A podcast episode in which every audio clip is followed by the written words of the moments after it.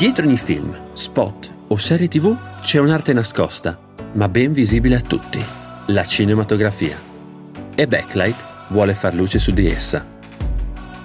Io sono Davide Nicolicchia, direttore della fotografia e operatore, e in questo podcast ascolterai le voci e le storie di chi la crea. Benvenuti su Backlight. Ciao a tutti, benvenuti su Backlight, il podcast che fa luce sulla cinematografia. Oggi siamo qui in questa prima puntata, abbiamo un nome molto molto interessante e sono veramente contento di avere qua con noi Enrico Valotti. Ciao Enrico. Ciao a tutti, grazie, ciao Davide, grazie per avermi qua oggi. allora Enrico è un direttore della fotografia, è anche colorist e mm, lui ha creato la sua casa di produzione che è State Vision e adesso lavora su Milano, lui è originario di Bergamo e volevo sapere Enrico innanzitutto se ci racconti un po' del tuo percorso, della tua storia a livello lavorativo, se hai studiato, se sei autodidatta, diciamo il percorso che ti ha portato a essere eh, quello che sei oggi. Yes, allora il mio percorso nell'ambito video inizia con l'università, ovvero ho fatto la civica, scuola di cinema a Milano, che è una delle scuole diciamo dell'università comunque in ambito video cinematografico più importanti d'Italia, ovviamente c'è il CSC di Roma, che è quella più importante, su Milano direi che è la più completa. Quindi nasce tutto da lì fondamentalmente. Come superiori ho fatto un istituto tecnico che nonostante appunto sia molto molto utile poi anche per il mio lavoro, non è una cosa creativa diciamo. E, e niente, uscito dalla civica ho incontrato diciamo un'occasione per iniziare a lavorare subito da, da DOP su set eh, piccini, su videoclip e da lì abbiamo cresciuto diciamo un attimo il business. Infatti il, l'argomento principale, il focus di questo podcast con te sarà un po' la cinematografia nei videoclip perché appunto tu sei un po' partito da lì, si ricerca molto di più la qualità d'immagine magari in confronto a una volta che era più un, un, un completo diciamo della canzone, adesso invece magari negli ultimi anni è una cosa che si ricerca di più con State Vision avete fatto un salto molto veloce perché noi ci siamo conosciuti durante il lockdown grazie a, Francesco che, che salutiamo. Stavi ancora studiando, non avevi ancora incominciato a lavorare o comunque erano i primi passi e nel giro di un anno e mezzo già hai incominciato a fare videoclip per, per cantanti italiani comunque molto molto grossi. E raccontaci un po' com'è stato questo salto e come, come hai fatto a costruire diciamo in così poco tempo eh, una, una, una produzione così solida e così grande da avere clienti molto molto grandi come anche nel nell'ambito della moda come Moncler, come... Ehm,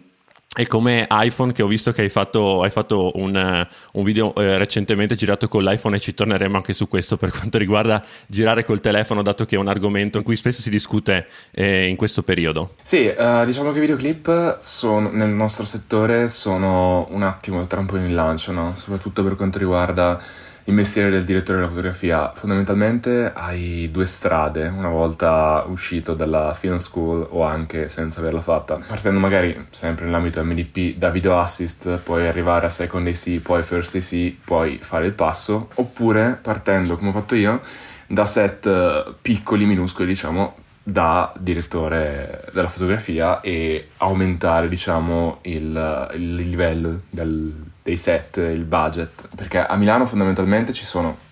si fanno videoclip, si fanno um, progetti nell'ambito della moda e si fanno spot pubblicitari, il cinema sta a Roma. Se si vuole lavorare a Milano, diciamo, i videoclip sono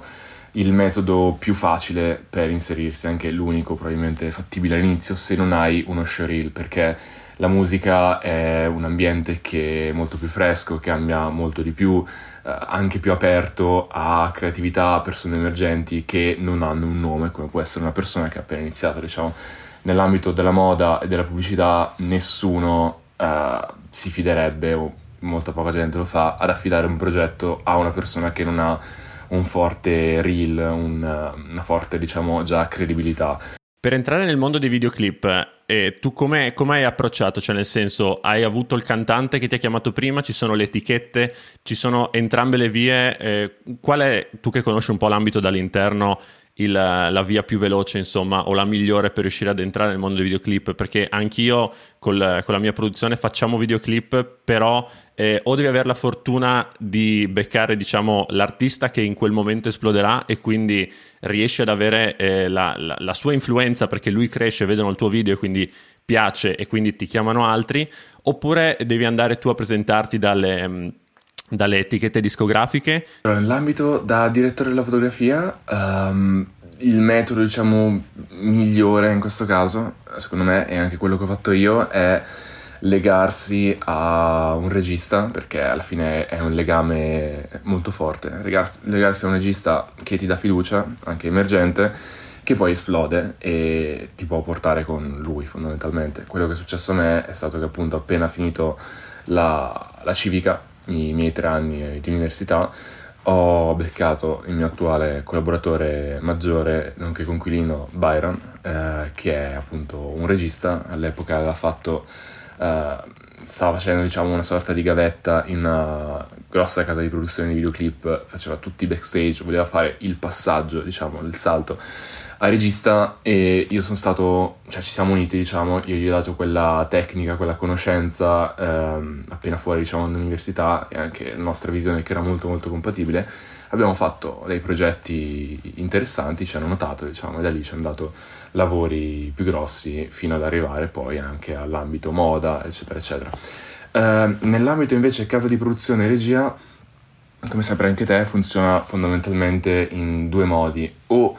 Uh, un regista viene chiamato direttamente dal cliente, da, da, da Sony, dall'A&R, dal, dall'artista, oppure il Sony, insomma il cliente affida il lavoro, l'incarico, i videoclip a uh, una casa di produzione come può essere in Italia Borotalco, TV o Maestro e questi appunto scelgono un regista. Qual è il tuo rapporto con Byron e in generale col regista? Nel senso, ci sono tanti registi che sono magari tecnici, che quindi magari ti danno delle indicazioni molto specifiche su cosa vogliono anche a livello tecnico, e magari ce ne sono altri che sono diciamo più visionari, che non sanno niente di camera, non sanno niente di luci, però hanno l'idea e vogliono, metterle, vogliono metterla sul campo. Allora, diciamo che Byron rimane il mio collaboratore maggiore, quello con cui abbiamo appunto Seed Vision, che è la nostra agenzia creativa, la nostra casa di produzione. Io appunto ho iniziato a lavorare con lui e senza di lui non avrei avuto probabilmente altre occasioni perché poi, sempre ritornando al discorso di prima,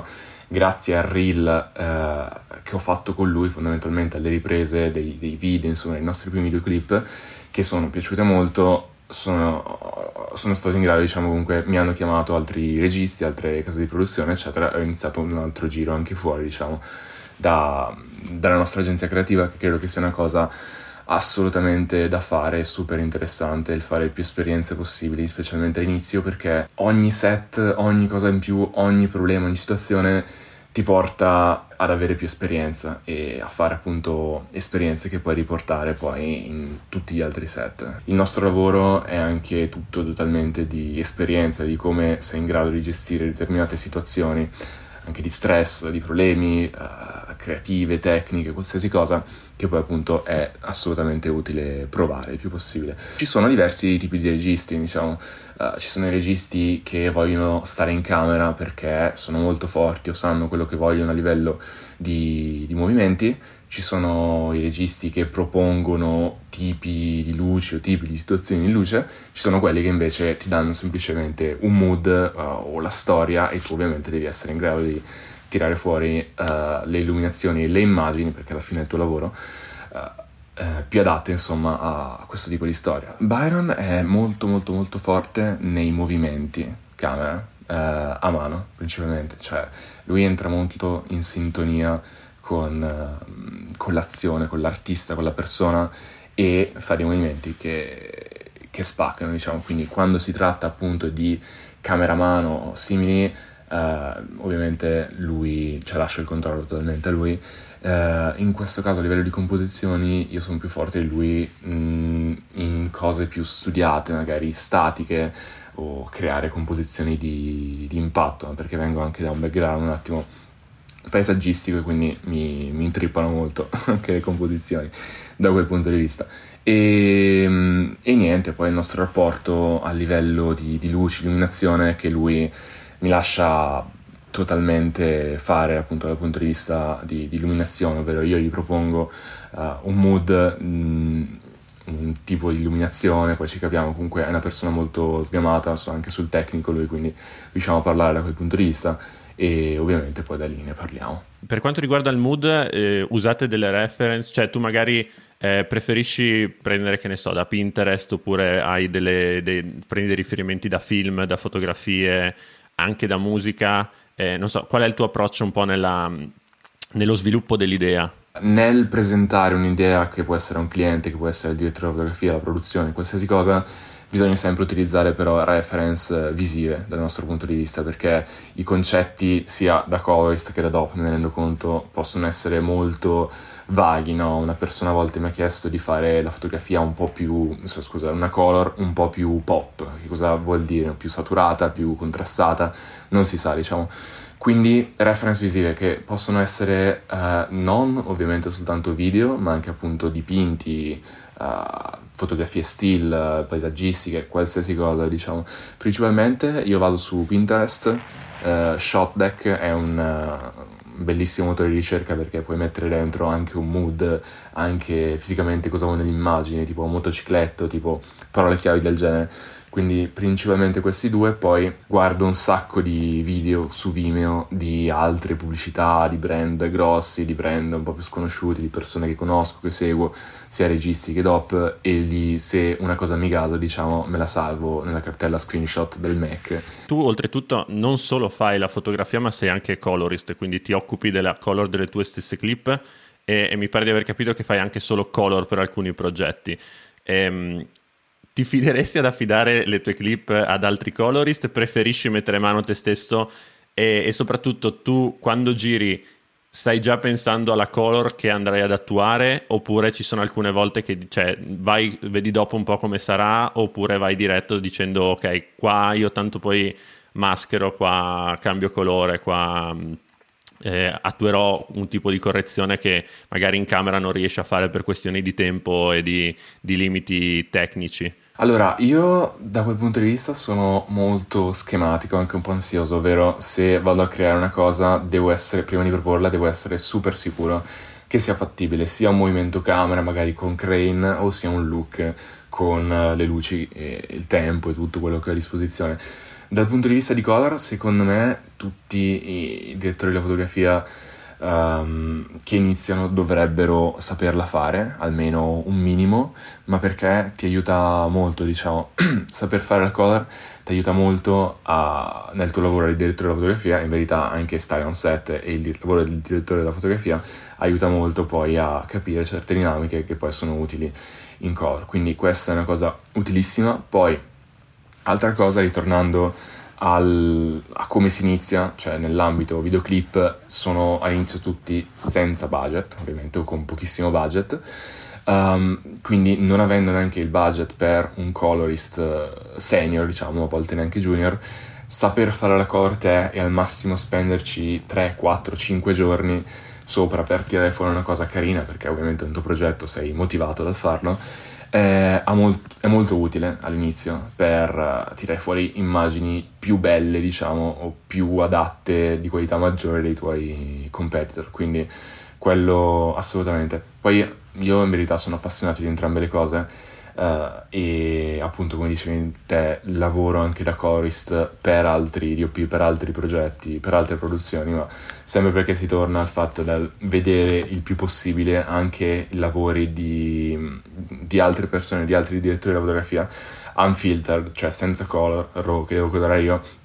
mi aiuta a capire diciamo certe cose che poi posso portare nel mio lavoro. Sì, quindi diciamo che rubi dagli altri in questo modo qua, perché effettivamente magari tu hai un approccio all'illuminazione eh, che è diverso da quello di un altro direttore della fotografia, ma rubando appunto, eh, facendo la color ai loro progetti, potresti anzi più che volentieri eh, riesci a carpire alcune cose che magari tu non ci avresti mai pensato o non è semplicemente nel tuo stile. A proposito, tu hai detto che sei molto quasi ansioso quando vai sul set e vuoi che tutto sia eh, ben studiato. Sei uno che eh, si fa tutta bene una schedule, si fa degli schemi, si fa il sopralluogo ben fatto avendo già le idee chiare quando arriva sul set? O sei uno che magari arriva sul set e un po' improvvisa? Allora, è super importante secondo me eh, arrivare preparati il più possibile a un set. Io dai sopralluoghi e poi mi faccio tutti i vari schemi luce anche per poi capire fisicamente cosa usare perché non siamo più nel mondo in cui ti puoi portare un, uh, un camion di luci, un cinemobile e poi scegliere direttamente lì on set uh, cosa fare, cosa no, cioè devi arrivare super preciso e uh, anche per spendere il meno possibile, ottimizzare tutto a livello di luce, eccetera. Quindi assolutamente mi faccio sopra, i, degli schemi luce su un notebook uh, che poi condivido anche a Gaffer, tutta la mia crew, per poi creare insomma le liste, perché poi fisicamente quei, quegli schemi, quelle linee le tireranno loro e anche sopralluoghi ovviamente con tutte le varie applicazioni, controlli, dove va il sole, cioè provi a prevedere nel caso ovviamente in cui ci sia nuvolo come puoi ricreare una determinata luce con uh, appunto dei corpi illuminanti che ti puoi prendere, eccetera, eccetera. Quindi il goal, secondo me, è arrivare il più possibile preparati on set. Poi, come dice anche Roger Dickens, ci sono gli happy accidents, cioè se tu on set vedi qualcosa, valuti, vedi un'opportunità eh, la puoi assolutamente sfruttare, una cosa che non ti era venuta in mente al sopralluogo, ma che magari puoi andare a creare per fare una fotografia migliore che dia più il concetto, ovviamente la, la vai a sfruttare se c'è il tempo e il modo. E comunque il nostro lavoro sta tutto anche nel uh, saper essere flessibili on set, adattarsi alle difficoltà e non cedere allo stress. Hai ascoltato Backlight, il podcast che fa luce sulla cinematografia. I nuovi episodi escono martedì e venerdì.